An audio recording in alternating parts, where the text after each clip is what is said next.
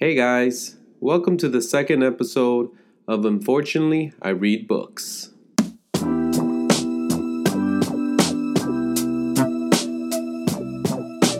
Frederick Douglass said, "Once you learn to read, you will be forever free." In this episode, I'm going to talk about the two things I use to read 105 books in 2017 for free. Yes, I didn't spend not $1 on any books in 2017. So let's get into it.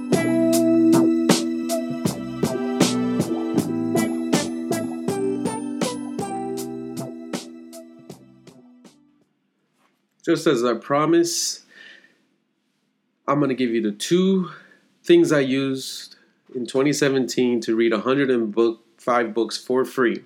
So the first thing is the library. And I assume that a lot of people knew the library. So you can get physical books at the library. And what I do is, here in Orange County, which is Orlando, I have a list on the online account, and they offer something called home delivery, and it's free also, and I love it. The books come to your house, you can track it, and when they get there, they're inside of these blue bags, and it's the best feeling driving up and seeing by the door these books, like, ooh, new books, and I get to see them and feel them and smell them. I know, weird. They also have a cool thing that's called Suggest a Title. So there's a lot of books, you run into that the library doesn't even know about. You can suggest a title, and what I use is Amazon. I get the ISBN there, the author, the publisher, all the information you need. You can also suggest audiobooks and ebooks. So I love it, there's books that are not on there, just suggest it. The only thing that it takes a while, because they have to order it, process it in their system, and then ship it to you. I find it takes sometimes a month, maybe even more sometimes, how hard the book is to get. So always have other books you're reading while waiting for that book.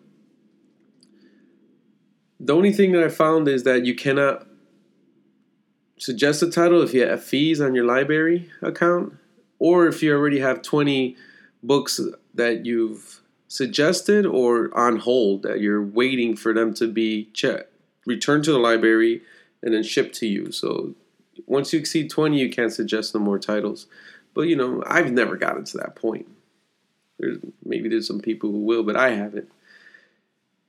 And the physical library, I always renew the physical books. I'm always renewing them because that way I get more time.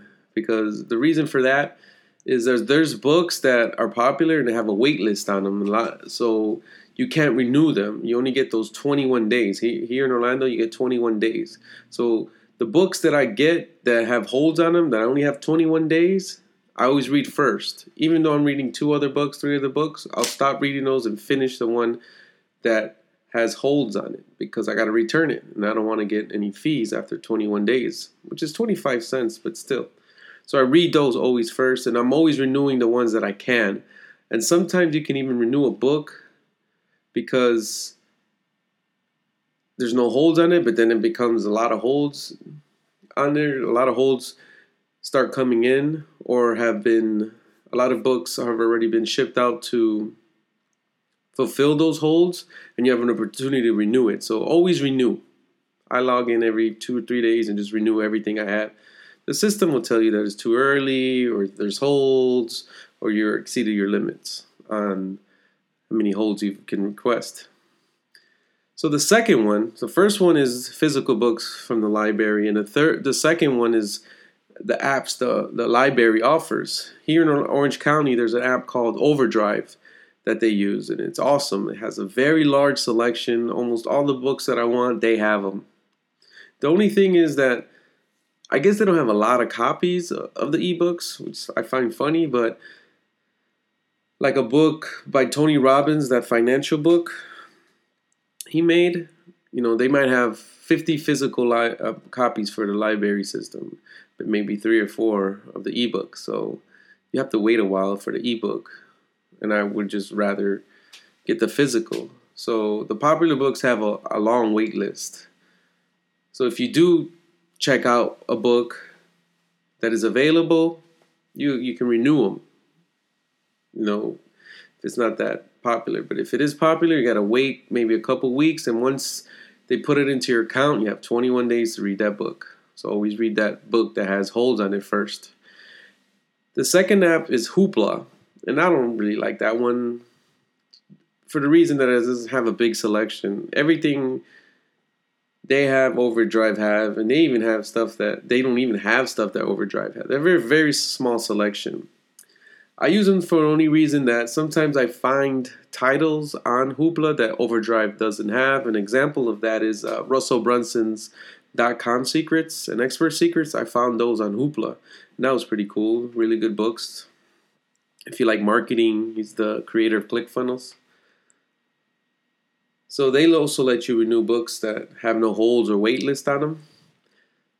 And the reason I like the library apps a lot is because they're good for empty moments. You know, I do always try to carry a physical book with me, but if you don't happen to have one and you're waiting in line for some food or to pay some bills, for any reason you're waiting, it's a good time to pull out your phone, you know, continue reading. You can bookmark it, and I like it. It's awesome. You know, sometimes I use it even like, say, my son wants me to sit next to him while he's watching TV. I'll sit next to him, grab my phone, and start reading off the app. Or I find it funny now that I don't mind waiting. So if we're somewhere and something's taking longer than was expected, like fixing your car or waiting for someone or shopping, I don't mind it no more because I have my app and I just start reading and I do the waiting now.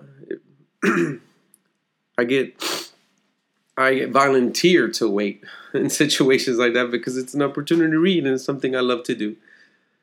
So there you have it. Those are the two things I used to save a lot of money. You know, if you think about it, books are about $10 or more brand new, you know, and that's over $1,000 I saved this year. So if you are looking to read a lot more books and save money or don't have the money, the best thing is to have a library card and use the physical books and the apps. You won't spend nothing. It's awesome. So thank you for your time. And remember to subscribe and share this episode to other book readers. I'm looking for people to interview. So anybody who wants to talk about a book they like, I'm open to it. Just email me, shout me out on social media. Till next time.